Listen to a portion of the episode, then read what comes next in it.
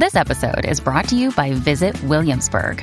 In Williamsburg, Virginia, there's never too much of a good thing. Whether you're a foodie, a golfer, a history buff, a shopaholic, an outdoor enthusiast, or a thrill seeker, you'll find what you came for here and more. So ask yourself, what is it you want? Discover Williamsburg and plan your trip at visitwilliamsburg.com.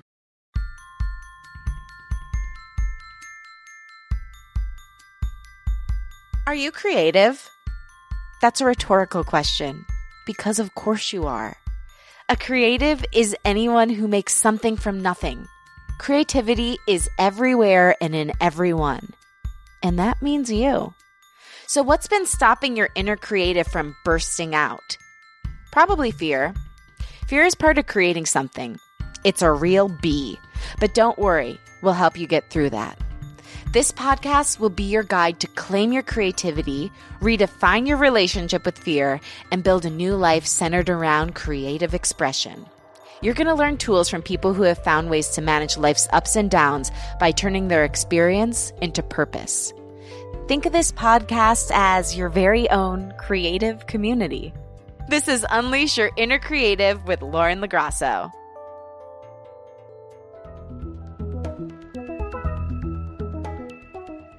Hello, I'm back and I'm better than ever. Pretty cool. With another creative check in. So, today's creative check in is about bad situations and how every seemingly bad situation has an equal benefit. And this came up because I was talking to a very dear friend of mine, and he recently moved home to take care of his family.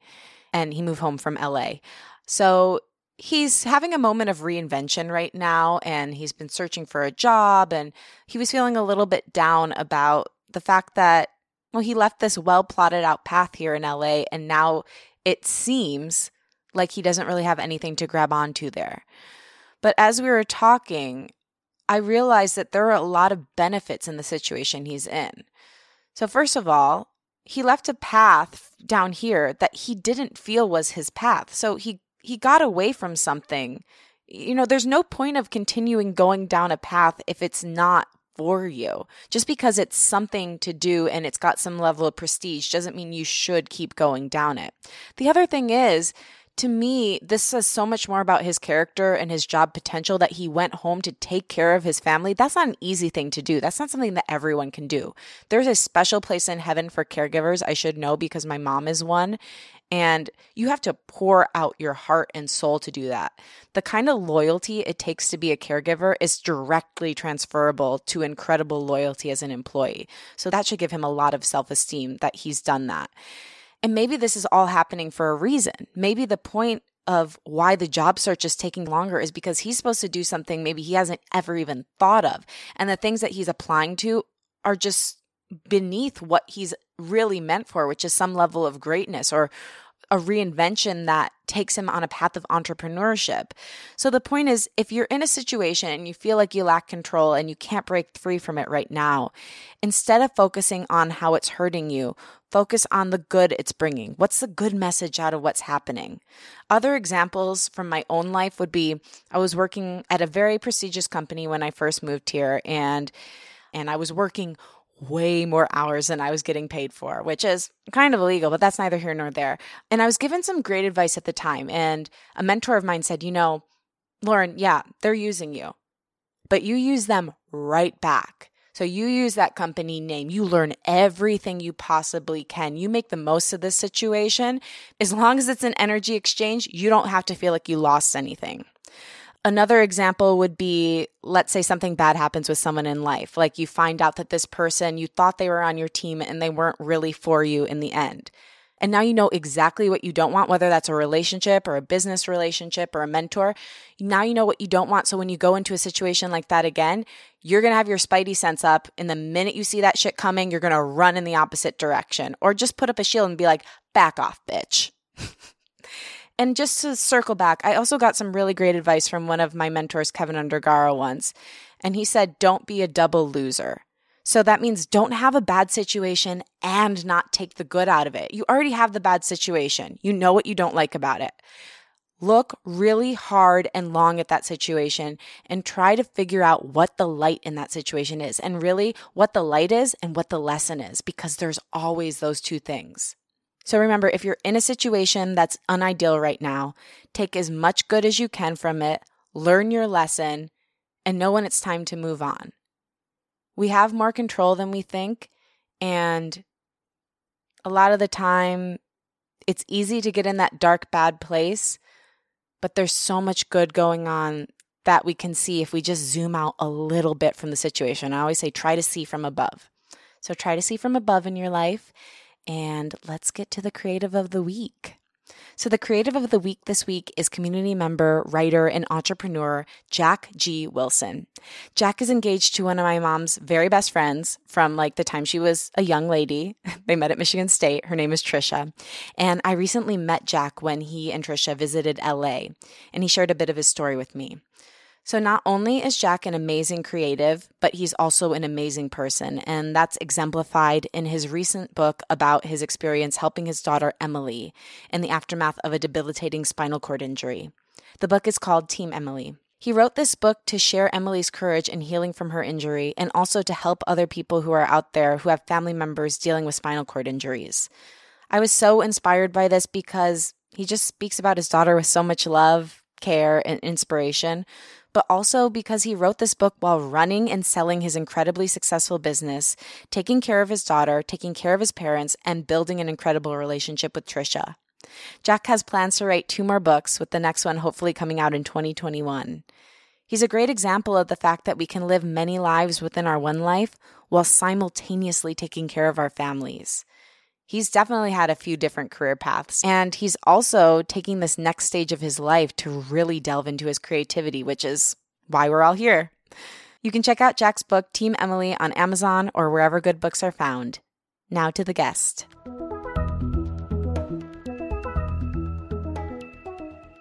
Jerico Mandybur is a writer, podcaster, intuitive guide, and a spiritual self care coach, best known for her work at Girl Boss, the Self Service Podcast, and her new book, Neo Tarot.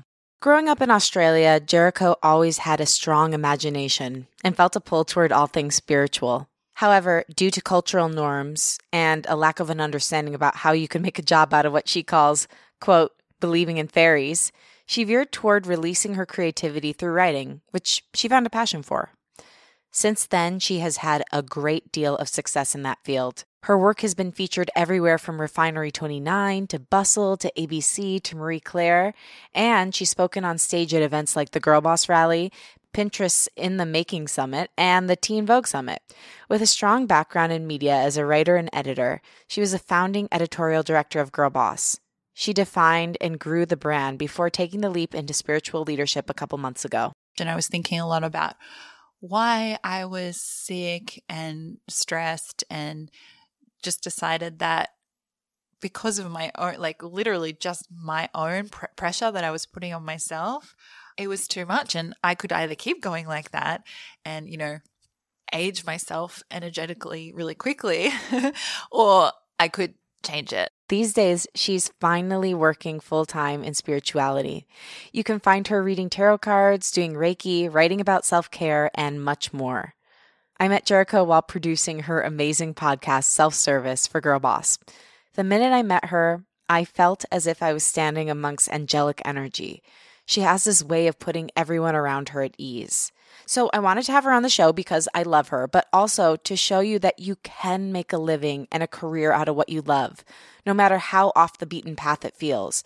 Additionally, I want to talk with her about how to know when you've outgrown a dream job. That's a really tough one, and it's a hard decision to make, and she did it when she left Girl Boss. From our conversation, you'll learn how to take the leap to do what your soul is yearning for, how to overcome preconceived notions of tarot and use it as self care, how to start the process of healing childhood wounds, how to know when you've outgrown your dreams and stop living for others and start living for yourself. Also, before we get to that, one quick thing. I realized we talked about chakras a couple times, and you might not have a clue of what that exactly is. So, here's a crash course. Chakras are the energy centers in our body through which energy flows. There are seven main chakras, starting from the base of the spine, and they go up through the crown of the head. They're invisible wheels, quote unquote, of energy that keep us vibrant and healthy.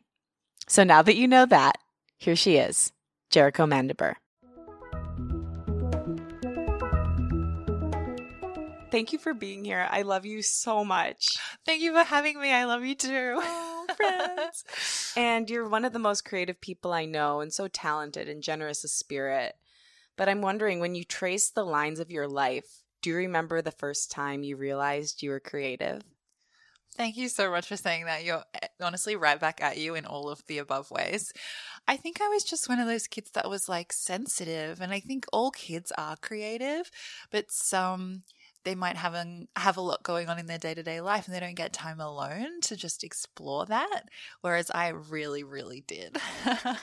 because, you know, like I was left alone a lot. I was like in the backyard playing on my own with like sticks. You know, I was that wow. kind of kid. I, I did a lot of just staring off into the distance and I would just make up stories in my head. And I loved reading. And I remember like the first book that I requested that I get for myself. Obviously, with not with my own money because I would have been like four. Yeah, child wages were down those yeah. years.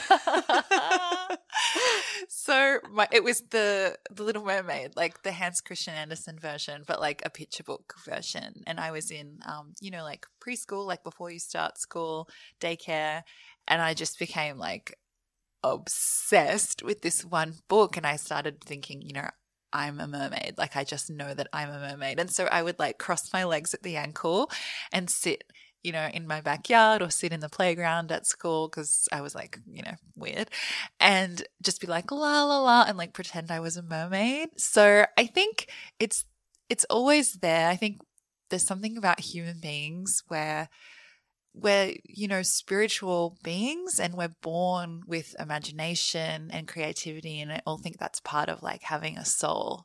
So it's, it's always there, but some people have it nurtured in them or they'll nurture it in themselves and other people have to like, you know, rediscover how to do that later on. And it's like always a learning experience.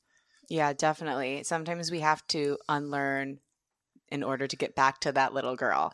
Absolutely. I feel like that's been the story of my life. yeah, and it's constant, you know, because you're we're inundated all the time. But I know when you were a child you also went through a lot of trauma. You're a survivor of sexual abuse and it resulted in you said ADHD and mental illness.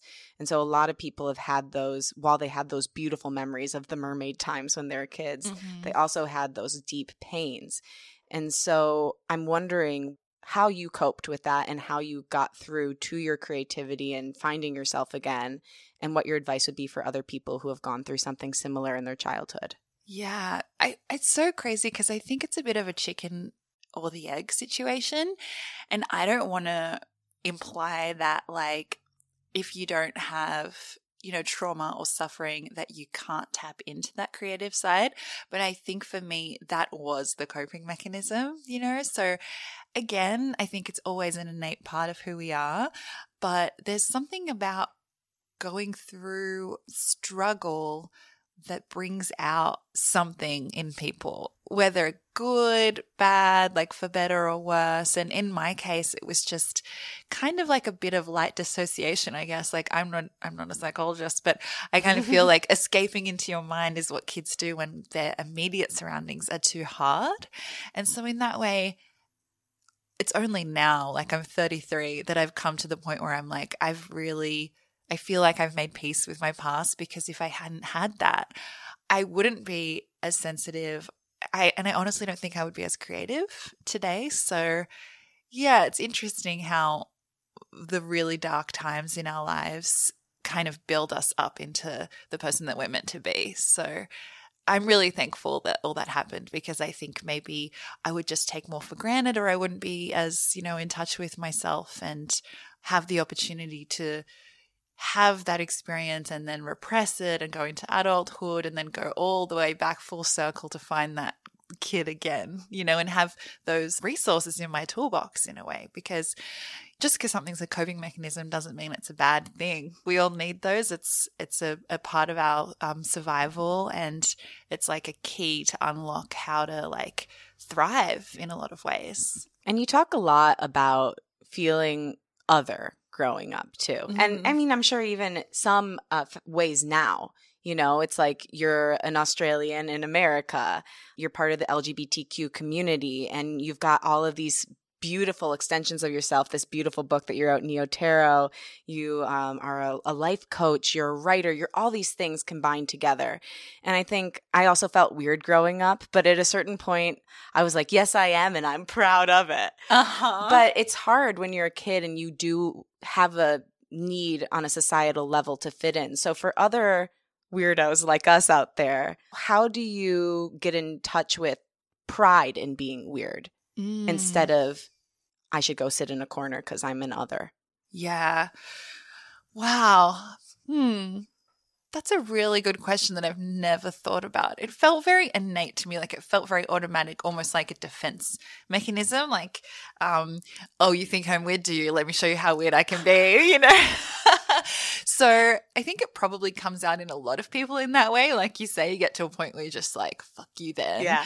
But if you feel like it it doesn't kind of come naturally, I think the best thing to do is just really like step back and look at the bigger picture, mm-hmm. read what other people have to say about it, and really like stop and think about where your values are, what your morals are. Like, for example, if you truly believe that there are a lot of people out there in the world with shitty opinions, which we can see in the people we elect. yeah. For example, if if you believe that that's um, a fact, then why would you hold the opinions of others closer than your own opinion of yourself? You know, so sometimes it takes a little bit of interrogation, self interrogation. Yeah, mm. just to be like, do I actually care? And you'll find that, like, the more you uh, peel back those layers, the more that it's obvious that you don't and that you just kind of have to live like that. So you're kind of just checking yourself, you know, and being like, actually, no. Like, if I really, you know, journal about this or really interrogate myself in whatever way works for you, you kind of come to a point where you're like, yeah, no, like I wouldn't say this to my best friend. So why would I say it or encourage myself to like embody these habits or these like negative ways of thinking for myself? So it's a little hard. And I think it's kind of a daily struggle. You know, like sometimes I'll find myself in moments where I feel like I'm taken back into high school or something, you know, mm. and it can be really like challenging because all these like old things that you thought were resolved come back up. So it does take you know, a lot to like stay present. Yeah, like I don't know. Sometimes when I'm in those moments and I'm triggered, it's like, how do you talk yourself down when you logically know that the reality of the situation isn't what your body is telling you it is? Mm-hmm. But on an emotional level, you feel like you're exactly in the place where the trauma first occurred. Yeah. So yeah, it's it is a constant conversation. Therapy definitely helps. Totally. Yeah. yeah. and I I've really like worked with and loved the analogy of the voice in your head is just like a radio, you know. These are just all the thoughts of the external world that you've taken on that are repeating themselves and it's kind of it's totally out of your control and it's just something that we all have to live with because part of being able to understand and speak in, in human language and meaning that's what separates us from animals. And so naturally, we have this constant like dialogue in our head. But just seeing it as a radio and like not you, like you are not that voice. And when you hear that voice, just being like, that's the radio, you know, it's turn back to- on again, time to turn it back down. Yeah, say, time to change the station. Exactly. Yeah. So I think that little things like that are really helpful, developing like a little way of kind of laughing at it you know, I also had like a, I think it was a counselor once who was like, when you hear that voice, try and change the way it sounds, give it a funny voice.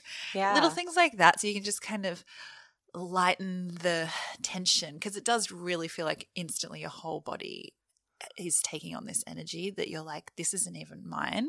Like, where is this coming from? So just doing whatever it takes to remember that that's not you and it's not yours and separate who you are, you know, inherently from those emotional responses because your body's just reacting to those thoughts anyway. And since they're not yours, none of it's yours. Yeah. You know?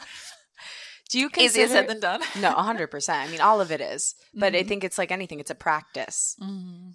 Do you consider yourself an empath? I do. And I think that there's a lot of value to understanding and owning labels like that because, again, like you can have access to these tools and language that you share with other people that can help you understand yourself and what you need.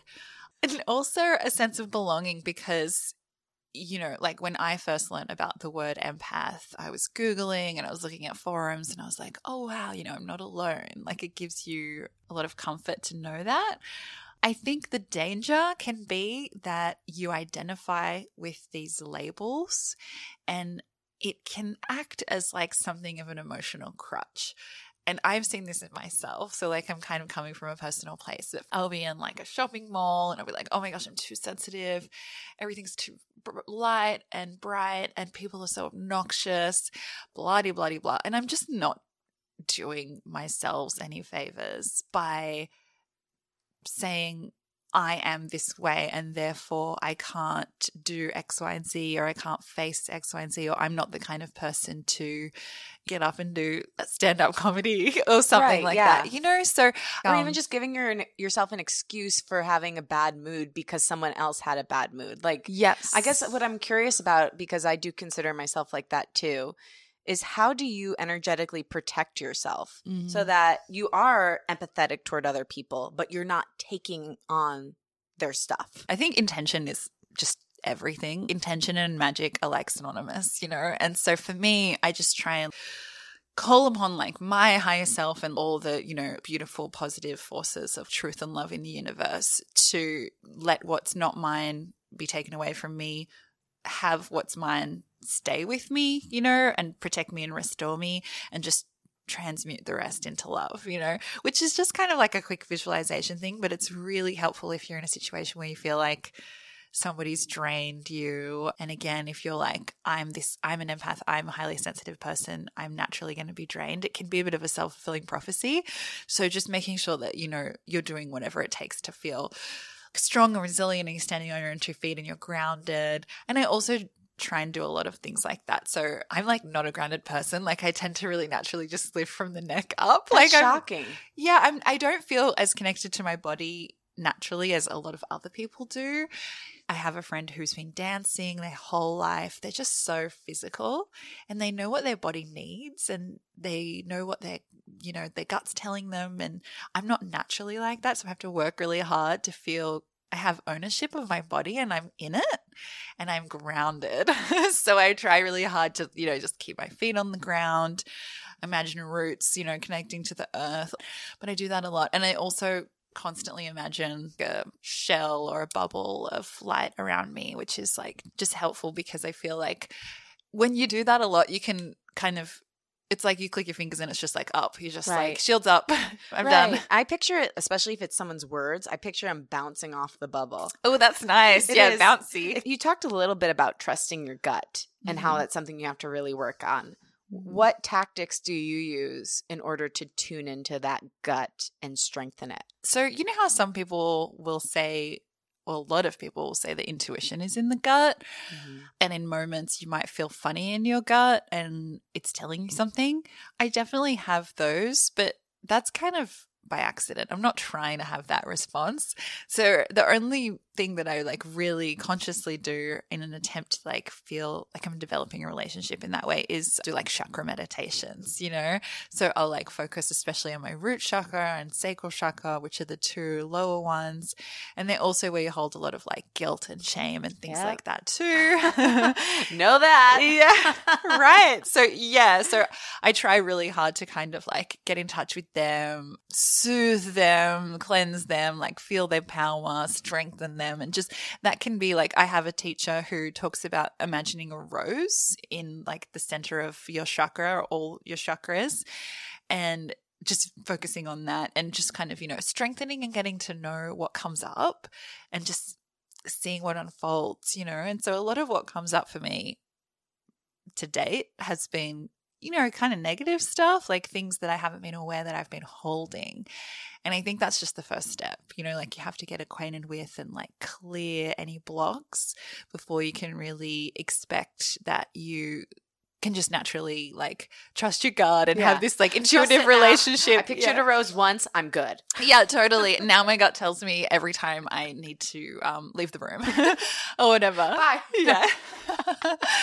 No, So- it's so true. It's like I have this weird thing, and this is an example, but I'll work out once and I'll look in the mirror and be like, "Do I have abs yet?" yeah. And I feel like that's my Achilles heel. The thing I need to continually keep working on is that I expect results immediately. Mm-hmm. And it can be such a detriment to the creative process. Yeah, totally. Because like you're having to learn that you're not in control and it's really hard. And I think that when people are having kind of like some kind of spiritual breakthrough where they're they're realizing that they need to be on a spiritual path and they try all these things and they're really excited and energized by it. And then they're like, why isn't this changing? Like my life still sucks or like whatever. I totally get that. But it's not like anything else in society, like a job where you show up and then you get paid. Like Mhm. you may never see the results, quote unquote, that you want to see. That's not the point. For example, like if I'm meditating on guilt and shame and all these things are coming up and I'm learning about them, that's not fun. Like that's why they call it doing the work, you know, but it doesn't mean it's not worth doing. So, yeah, if that answers the question. No, it does. I think too, like, how do we find the beauty in those moments of discomfort in the gray areas where we don't, we can't be result oriented because the results aren't linear. Mm-hmm. Yeah. How do No, we find that possible. beauty? I think it's just in the doing. And like for me, the fact that I'm exploring these things is sending a message to me that I'm worth it, that I have like something to teach myself and something to offer myself, and that there's like wisdom to be gained, you know, and I'm not just on autopilot. And you'll get these little glimpses of like a revelation about something, or you'll like meditate and be like, I really need to be nicer to my mom. There's these little things, and they're small, but they're like these really golden nuggets that are like just for you. And it's definitely worth it. Like, as hard as it is, it feels right.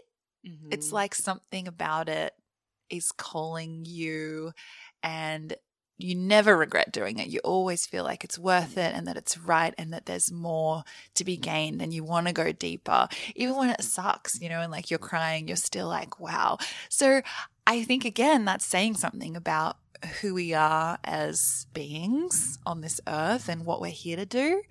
And the fact that it feels aligned and so many people are attracted to it, I think just says something about what we're here for. Right. And I think there's something really cool that you said about finding value in different things.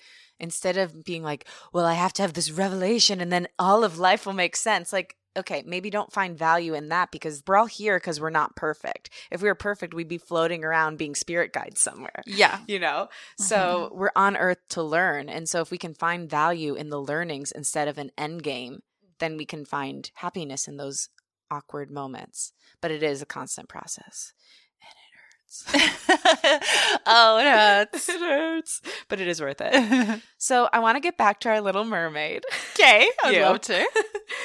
When did Oh, the me. yeah? You're like, oh, you I don't want like, to talk about we talk- Ariel? yeah. um, I'm I'm curious when the dream of becoming a writer first ignited in you. Oh my gosh. So I, I loved writing in a diary and I always had one from like the age of 12. And I tried writing in one a little bit before that as well, but I couldn't stick with it. But I really stuck with it from 12, like all the way through to like now. The last year or two, I've been pretty slack. But you know, I've always, that's been my main healing tool and just way to understand myself and express myself. And so I never really thought like I could be a writer or that I wanted to be a writer because I wasn't good at school. I was like pretty, you know, dumb. Why do you say that? well, I didn't get good grades, is what I mean you by that. so yeah, you didn't fit into the traditional conventions of what society valued. No, not at Mhm. all. And so in the last two or one year of, of high school, I started getting good grades because I was doing the subjects that I really loved. They were elective subjects, you know. And um, in my situation. I don't know if it's still the case in Australia, but I didn't have to do maths or science or any subjects that I That's didn't great. want to do. So I chose all the subjects I liked and I was really interested in learning for the first time. I studied blah de blah. I got a mark of 83 out of 100. Hell yeah. And so I was like, cool, maybe like I can go to university. Not any university because it's not a mark that will let you into any, but at least a few. So I looked at them and I was like, okay, what do I want to do? What do I want to do? And I was just like, well, I love writing. I always kept a diary. Like maybe I should do journalism. So I just chose that at random. And I did it for two years at university, but I was studying, you know, a pretty like straight up reporting degree where it was like, you know, chasing car crashes and stuff like that. Which is And- a blast. yeah. And I mean, you need those skills and everything, but I was pretty bored. So I actually transferred to like a regular, like, Bachelor of Arts and I did gender studies and art history and fun stuff like that. And then I, I graduated and then I was just working, like, I was working in, um, like retail stores and stuff. And this is all in Australia, right? This is Yeah. all in Australia. And I did that for another year or two. And I was like, do I just keep doing this? Like, what do I do? You know, so I, I felt a little bit like the first two years that I was learning journalism were wasted. And maybe I could go back and do a graduate diploma and finish up because I had done while I was just working randomly in retail, I had done a couple of articles on like, you know, like reviewing bands and stuff. So I was like, yeah, writing's cool. Maybe I should just like pick it. So I kind of just, I felt like I wanted to do something that could, you know, earn me money for what I was naturally good at. And writing was the, the first and only thing that came to mind. So I went back to school for another year and got a journalism diploma and then just started like interning and writing my ass off and just kind of like kept doing it from there. So I never really like dreamed of being a writer. I wanted to be a hairdresser. Do you still want that? Oh yeah, I would love that. Oh my gosh, you should do it. No, it's too hard. I tried to do an apprenticeship in high school for like a week and I really got turned off because the apprentices, oh my God, they're like basically They're mean to getting paid zero. No, Oh. they're just not. They're, you're getting like $4 it'd an hour. I'm sure it is as well. And you have to clean up, you know, the hair and do the laundry for like four years straight. I feel like I would gag every day. Like I, one of my like not biggest fears, but like just like eh, things is when I have a hair in my mouth, Oh, yeah. and I feel like I would const like you'd have to constantly have hair on your person and in your mouth if I you're doing dream. that job. I dream I have hair in my mouth, and it just keeps coming out like What a clown's ribbon. I can't get it all out. This is my nightmare, and it is actually literally your nightmare. yeah. I have so many questions from the story you just told. So, the first thing is we have a listener right now who is an artist, an amazing artist. And she reached out to me last night and was saying, You know, I've been binging your podcast. It's giving me so much faith while I'm working this retail job, but the retail job is really bringing me down and it's sucking my creative energy out. And I don't know what to do. I don't know how to start. Mm. So, you were in that retail job and you did start. Mhm. So, what would be your advice to her and people like her who are in those jobs that they're paying the bills, but it's not your passion? How do you start inching toward your passion? Yeah. Well, that's kind of it. Like, I just started inching. So, my journalism diploma thing that I went back to study was in the evenings. So, the classes were flexible for full time workers. And then I just did the work, like the schoolwork and extracurricular writing stuff. So, like reviews and street press, like best restaurants in Sydney, like st- kind of stuff like that whenever I could. And, and really, that was just like writing other nights of the week or writing over the weekend and just having a little bit less of a life. And it's really hard because I think you just have to be more tired before you're going to be less. You know, it, Mhm. it's harder before it's easier. But, you know, when you're actually writing or actually making art, even though you're squeezing it in in every moment you can between working retail shifts, you're you're energized, you know. So it's tiring, but you're like, "Oh, this is so worth it." And it feels good, you know. So it's definitely really really hard and it takes a lot of having like your eyes on the prize and Mhm. being like, "Yes, I'm exhausted, but at least 30% of what I'm doing is just for me." Yeah, and I think just that forward motion going a little bit toward your dream, first of all, energizes you, like you said, and second of all, it tells the universe, "Hey, I'm ready." So Yeah. you can't you can't give up just because something is tiring you out during the day. Yes. And I, I would also say, because I still really relate to this conversation strongly. We were just talking about it. Yeah. is you want to jump into something immediately and you want to like say goodbye to your current job and just be like, I'm living and working for me. I would advise to keep inching and do it slowly and find that balance between working so you can pay your rent and working on your own things.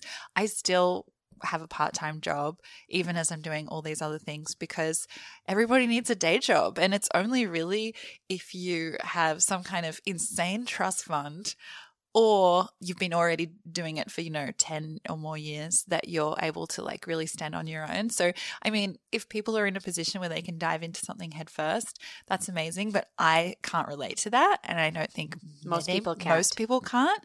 And that's why, you know, you just think of the money when you're when you're there and then when you're not there just do as much as you can that's just for you And I'm going to share one thing that my friend Raina said, which I think is the most brilliant thing I've ever heard. I hope to have her on the show sometime. But she said, Think of your job as your investor. Every great business needs an investor. And so when you're there, they're just investing in your company, which is you and all of your dreams. yeah And if you can reframe your employer from being like, oh, it's this thing that's holding me back from what I really want to do, to it's this thing that's actually empowering me to do what I want to do, it changes everything. Mhm. it's funding your dreams Yeah. yeah that is amazing so true So thank your investor.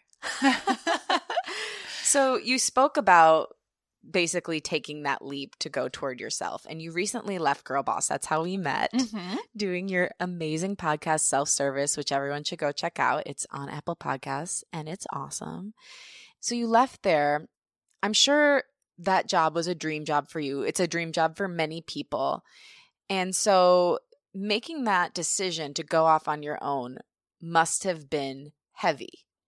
And so I'm wondering how you got to the place where you were courageous enough to say, okay, this actually isn't my dream anymore. And I need to go towards something that's authentic to me. Yeah. It was really hard and it took like a lot of soul searching. In doing that, I realized that, you know, I was proving a lot to other people when I was, you know, ever since I was learning how to write at university to up into the age of, you know, 33. I was like, I'm going to be a writer. Yes, I'm going to make this work. I'm going to make people proud of me. I'm going to show everyone that I'm not stupid like I thought, you know, and all these things. And I was really looking for a lot of like external validation. And I had worked like so hard in my career to get to this point, but it wasn't necessarily for the most healthy reasons. And so that's kind of where like, you know, exhaustion and burnout can come from because we may not have the best intentions for ourselves when we give so, you know, 120% of ourselves to something that's not for us. And so, you know, I was really sick. I was like, okay, well, something needs to change. And I was thinking a lot about why I was sick and stressed and just decided that because of my own, like literally just my own pr- pressure that I was putting on myself, it was too much. And I could either keep going like that and, you know, age myself energetically really quickly, or I could change it. And so, yeah, for me, that was really emotional because I was realizing, like, oh my God, I care more about what my mum thinks of my career than I actually care about mm. my own opinion of my career, you know? So once you get to that point, you're like, okay, what's actually going to make me happy? Like, what do I care about? And that's the exact point that I was like, what would baby Jerico love to do all day? And that was like magic. And, you know, like being with their intuition and believing in fairies and all these kinds of things. Like, that's what like really lights me up. And, you know, when you're 18, 20 25 you know you can't really understand like how that could be a career but i kind of got to a point where because of girl boss you know i was i was learning so much about self-care and i was studying tarot and reading tarot and all these things and it, it took me that long in my life to understand how the pieces of what i had to offer were coming together and so it's kind of like i could just not like burn the candle at both ends So I'm curious how it felt right after you quit. so scary Yeah. it was it was scary mostly because I I wasn't really over it. My whole ego was still completely invested in it and my whole identity was defined by it and that hadn't changed. You know, like just because I realized that maybe I needed to look after myself better and take care of my health, it didn't mean that I was any less proud of what I have achieved or very identified and attached to it. So I was like, what am I doing? You know, mm. Some days I still think that. I'm like, oh my but, god, I should never have left, you know. But then I'm like, but you no, thought that when okay. you were there too, you know. That's exactly. the funny thing. Yeah. It's like we like to spin a different story for ourselves when we're in a different environment, always. but we're we're always kind of thinking the same thing. So you might as well take a chance on yourself. Exactly. Exactly. Because that voice of doubt really never goes away. That's just the radio.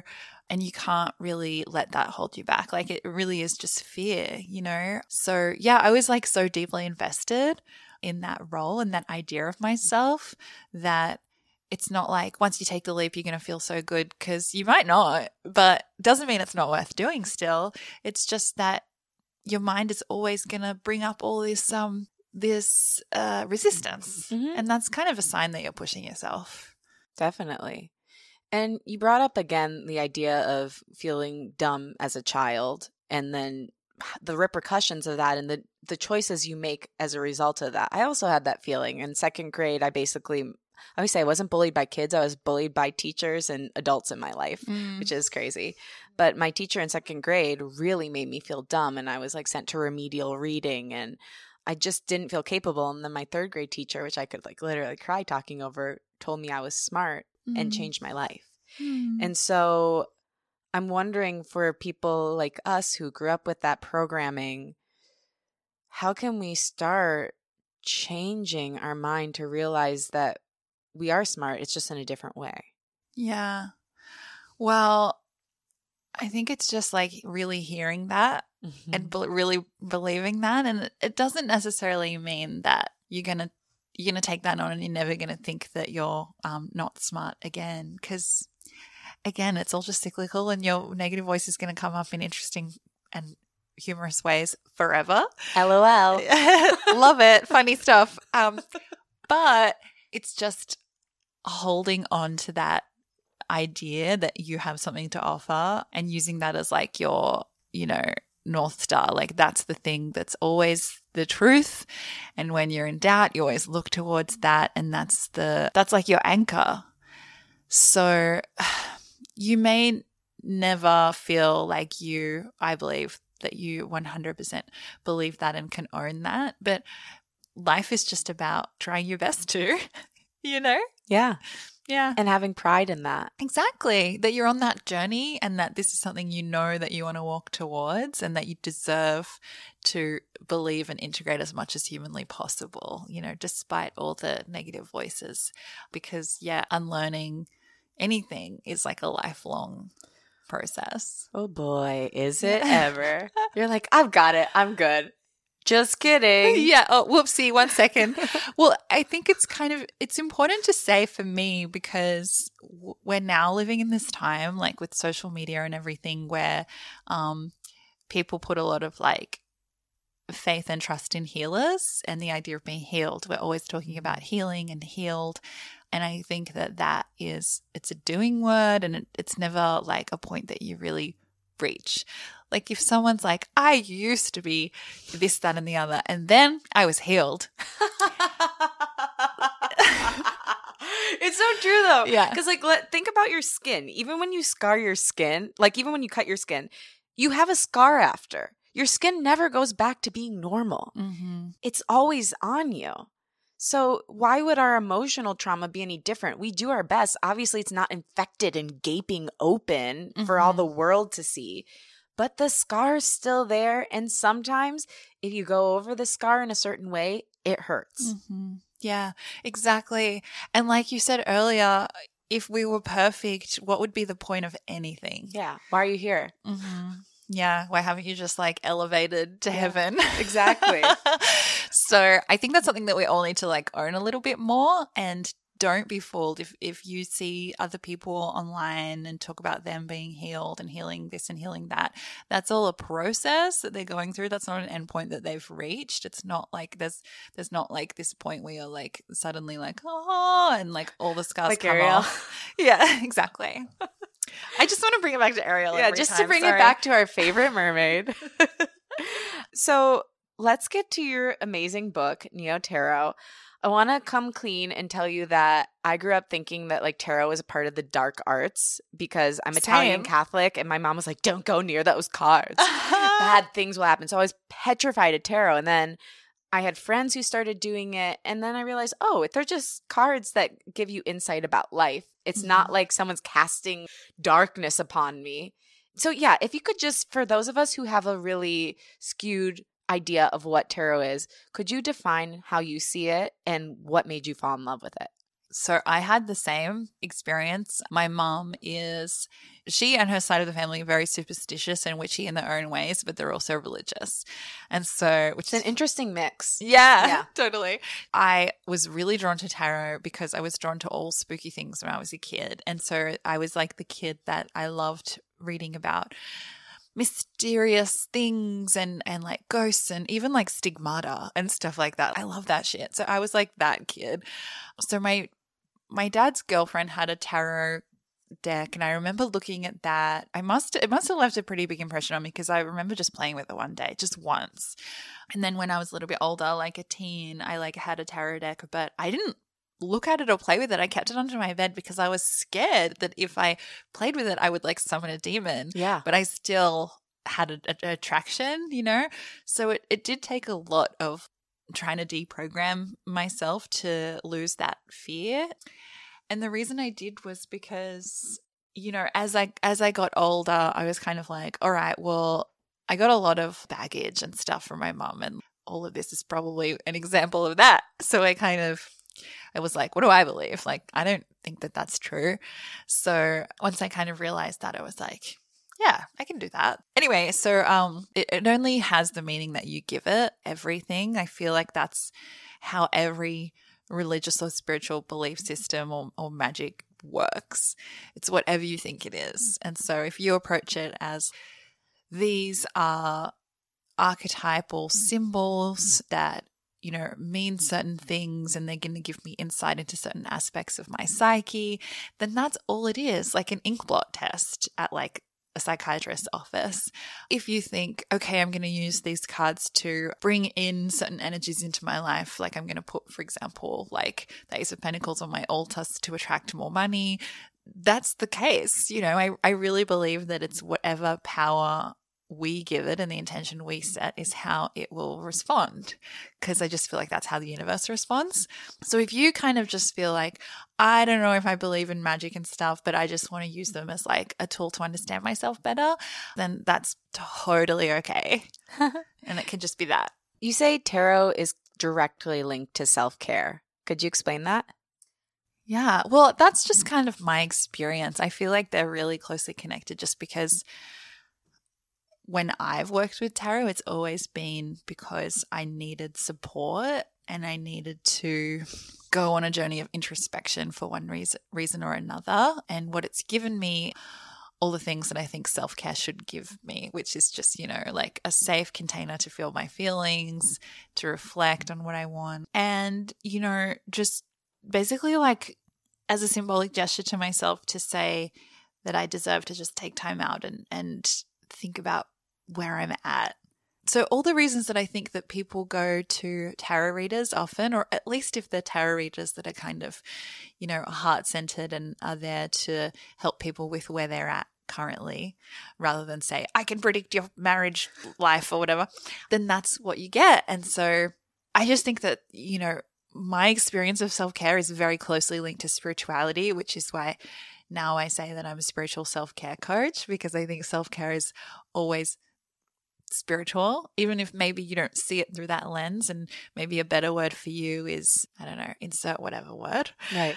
It always feels like there's something more deeply emotional going on that is invisible. So if you're like sitting in front of the mirror using like a jade roller of your face, maybe to someone walking past the bathroom, it just looks like you're slapping some stuff on your face, but it might be a deeply emotional or even spiritual experience. And so I kind of always just see self care as that. And tarot is just, you know, one of the tools that someone can have in their toolbox to develop a, a healthy self care practice in their lives. Yeah, you just kind of opened up an area of my mind to think about self care. And, and I think really it's about getting back. Mm. It's about getting back, touching base with your soul who you really yeah. are underneath all the bullshit, underneath all of the weight of society, underneath your job, your relationships, even everything. Getting back to that base. Yeah, I love that. Exactly. Like, I think the best self care is just stuff that takes care of your basic needs. And in doing that, really simple things like drinking water, you're doing something that feels like you're finding your way home. Yeah. So that's beautiful. Well, you're beautiful. I was wondering if you would maybe pull a card for our amazing creatives to kind of I would love to give them a message about their creative process or what do you think would be a good question for us to ask?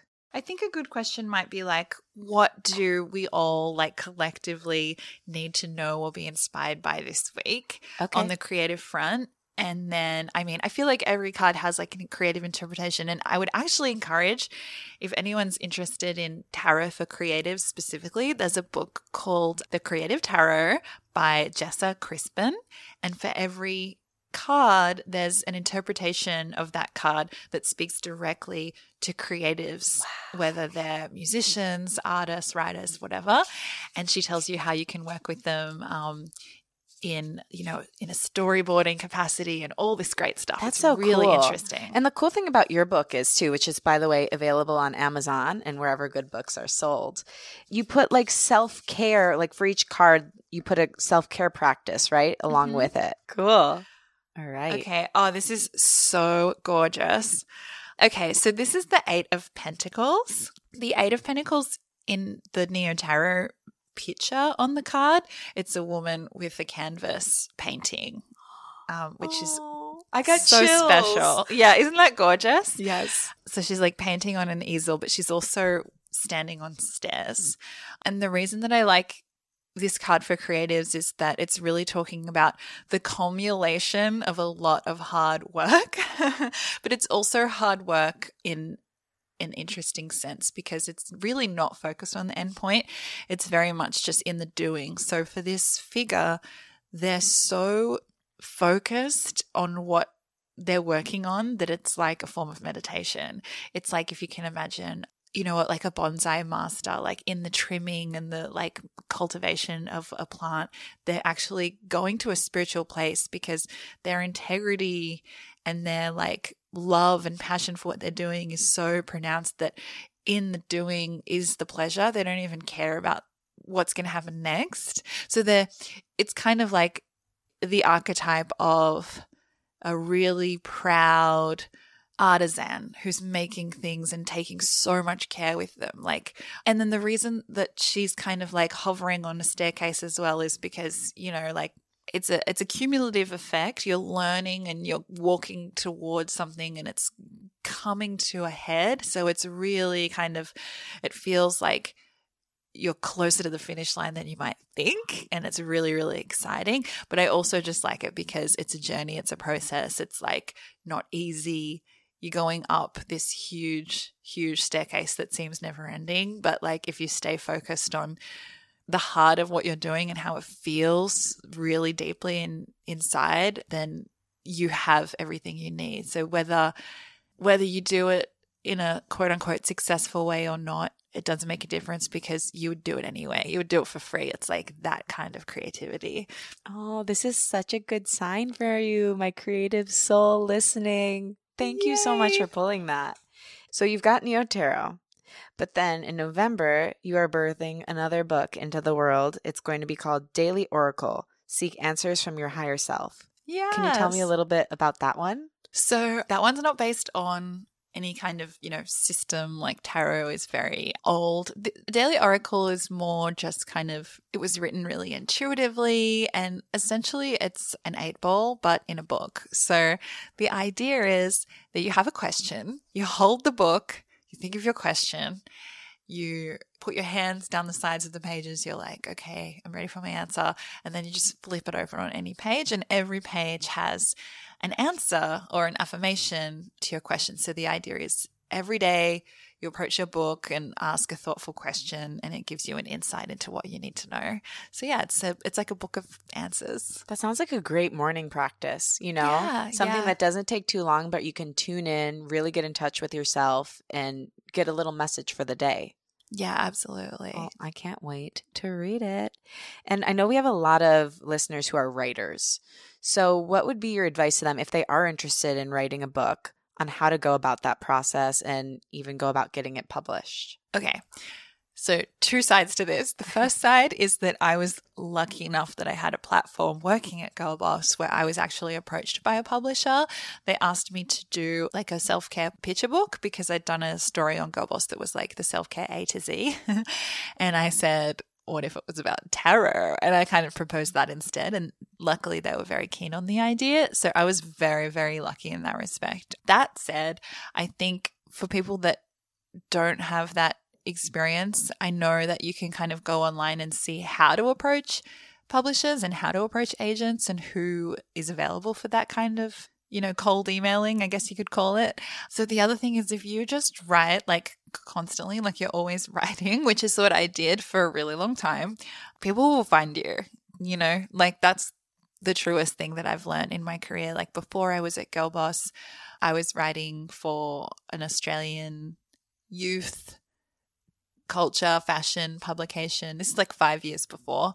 And Sophia noticed my writing because Sophia is the CEO of Girl Boss and reached out to me and we were talking about Nasty Gal and that didn't work out, but they just followed me ever since. And I feel like that's kind of the thing. Like if you just constantly share like your work with the world and don't stop and don't get discouraged and if it's like 10 years down the road and you're like what's the point of this you know get back in touch with the eight of pentacles again and if it fills you up, then that is the point and that's enough. But I think that it's really important to just consistently share, share, share, share, share with the world because you honestly never know who's listening and who's just like waiting for a good moment to approach you. Um, so I would say, like, don't be afraid to approach people, but also, like, don't wait for anybody. I feel like, you know, I used to make zines. what is that? It's like a self published mini magazine and it's kind of very DIY and very punk, and it's often just photocopied, stapled together. But before I had ever written a review or anything in in somebody else's paper or magazine or website, I was just doing them myself, you know. So I don't think that in this day and age we ever need to wait for permission. You can publish ebooks, you can do whatever you want to do yourself, and then you never know like where things will go from there. Cuz didn't like you know, Twilight and Fifty Shades of Grey and stuff like that start as like an independently published. Fifty Shades of Grey was fan fiction from Twilight. Right. Yeah. yeah. And so, now it's a multi million dollar brand. So, yeah, yeah, it's true. It's true. And I think that, you know, I've said this before on the show, but it's really interesting and you're never going to believe who this amazing advice came from. But Rob Lowe came uh-huh. on Maria Shriver's podcast and he talked about how the energy of doing something for yourself, maybe it won't like bring you to the highest high. Maybe it will, you don't know. But even if it doesn't bring you to that ultimate career goal you have, the energy of doing that brings other opportunities to you. Absolutely. Yeah. yeah. You're just signaling to everybody around you and to the universe that, like, this is who you are and this is what you're doing and you're not going to stop. And you can only, you know, succeed in one way or another by doing that. 100%. I know you do tarot readings, which I highly recommend anyone should do because I mean, come on. The card you pulled alone for our audience is just like the most magical, amazing thing. And you're an incredible intuitive and human being and energy. But something that a lot of creatives struggle with, especially creative women, is figuring out how to set a price and feeling guilty about setting a certain price, but then if they don't set the price high enough, feeling like they're getting taken advantage of. So there's a whole thing. So I'm curious how you went about setting your prices and your advice for others who are in the midst of figuring that out. Yes. Okay. So I tried to not be distracted by anything that I saw because everybody's different and you never know like what's gone into people's decision making around setting their prices and stuff. But for me, I was just like, okay, what would I make if I did this many readings over this much time down the line? And so I kind of worked backwards like, what do I need to make, you know? And so you'd be like, oh, okay, so if I do these many at this price over this period of time, I could make this in a year. And like, so I think it's important to like have some kind of light at the end of the tunnel or some kind of overarching amount in mind because you want to make sure you can make rent and to live your life and buy food and all the things. But then you also want to make sure that you're not just living week to week and suffering just because you don't want to increase it that little bit. So find what you need, add more. Good practice. and, and maybe like it's 20% more because you're comfortable with that. Maybe it's like double that because that's just what you want. It doesn't matter. Like that that's a really personal and emotional decision and that is going to bring up a lot of Stuff. resistance stuff around your worth and how you see yourself. But you know, just just work on it, see what feels right, meditate on it, find that number and then just like do the math backwards from there. Like that's that's all I did. That's a really great practical tool you just gave. Thank you. You're welcome. Yeah, that's helpful. Yeah, and the other thing that I would say is factor in time as well cuz like I only tarot read for one day out of the week. And so my prices are actually probably higher than other people who might have been doing tarot longer. But again, it's totally personal and for me, I have you know, less time to give. And so you have to, there's so many variables, is what I would say. So calculate like that, but do it in whatever way just feels comfortable. And always change it up if you feel like it. Just because your prices have been at a certain amount for the last year or whatever, it doesn't mean that you can't just suddenly increase them totally. or decrease them. I don't know if you're that kind of person. Don't know why you would, but you know. yeah. I mean, listen, you make your own rules. Anything yeah. is possible. Exactly. So, my final questions go back to little Jerico. And I think that the creative is directly linked to the inner child. And so I'm wondering if little Jerico is standing in front of you, you're both in the same room looking at each other. What do you think she would say to you and why? Oh my God, that's so gorgeous. Don't even make me cry. I think little Jerico would say, like, just probably something really pithy but perfect. Like, just don't forget me. You know, like don't forget what lights you up inside. Don't forget to play. Don't forget to be imaginative and to dance and to like be in your own world and not give a fuck if that's weird to other people. And, you know, we can get older and just forget that we're the same person. You know, we're literally just our little baby selves getting bigger, but we don't change and we, we do tend to like separate them out and and it is a really valuable exercise to see your inner child and to have a conversation with them and cuddle them and, you know, tell them what they need to hear. They're still alive, you know, Aww. they haven't gone anywhere and they're like still with us every single day. So they have really valuable stuff for us that we need to hear. But I would also say, like, speak to them and make a practice of doing that because like they're still present inside you and still listening and there's a lot that they need to hear as well. Yeah. But I think little Jerico would just say, you know, don't forget. And what would you say to her and why? I would say I think I would just say like you are loved, you are perfect, it's going to be okay. Keep going. You'll have more time. There's always more time, you know, like you have another chance to experience childhood the way you want to every day.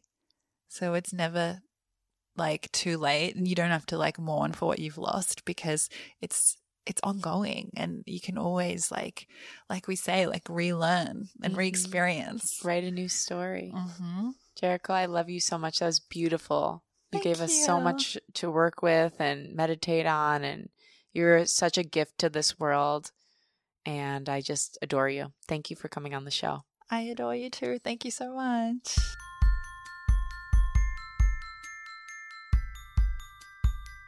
Thank you so much for listening and to my guest, Jerico Mandybur.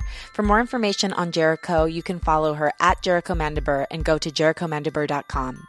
You can also get her book, Neo Tarot, on Amazon and wherever good books are sold. Thanks to Liz Full for the show's original music. Follow her at Liz Full.